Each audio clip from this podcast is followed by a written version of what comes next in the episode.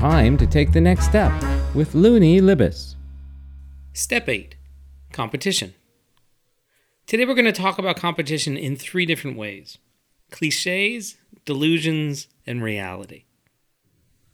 First off, cliches. So, for that, you have to put yourself into the shoes of the investor. All right, you're an investor, you've heard hundreds of these pitches before. You're standing in an elevator, and in walks an entrepreneur who immediately starts their elevator pitch.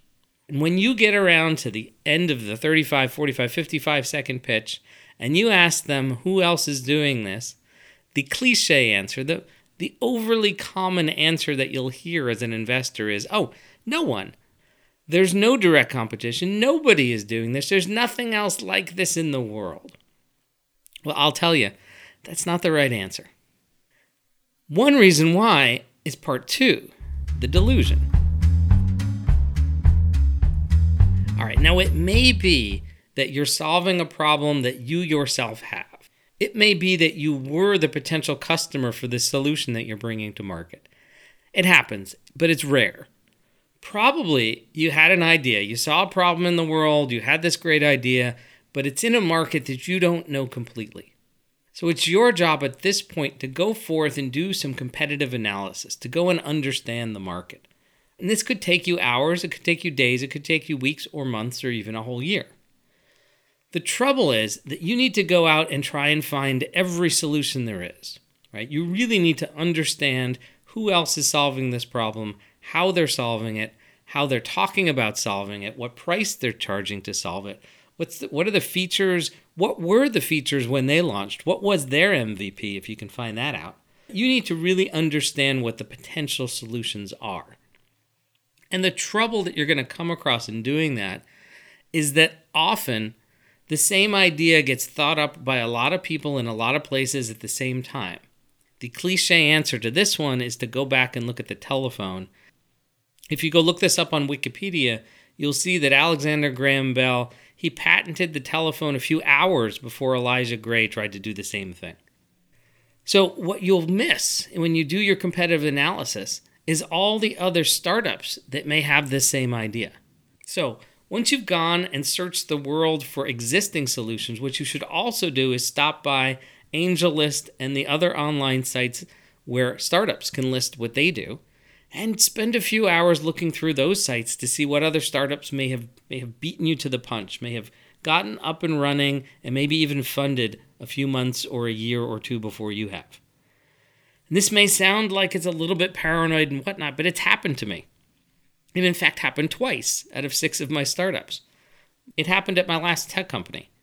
Had a great idea, broke it into a problem and solution, went and started talking to customers, did the whole MVP thing, even got funded.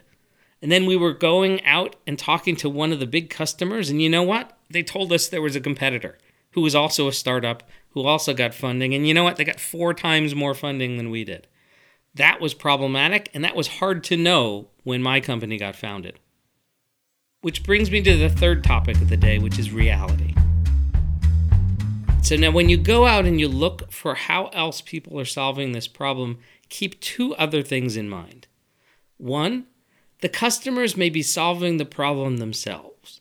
So they may agree that there's a problem, and they may be solving it using pencil and paper, or post it notes, or spreadsheets, or email, or some other existing technology they don't have to go out and buy, something that's just sitting there on their desk.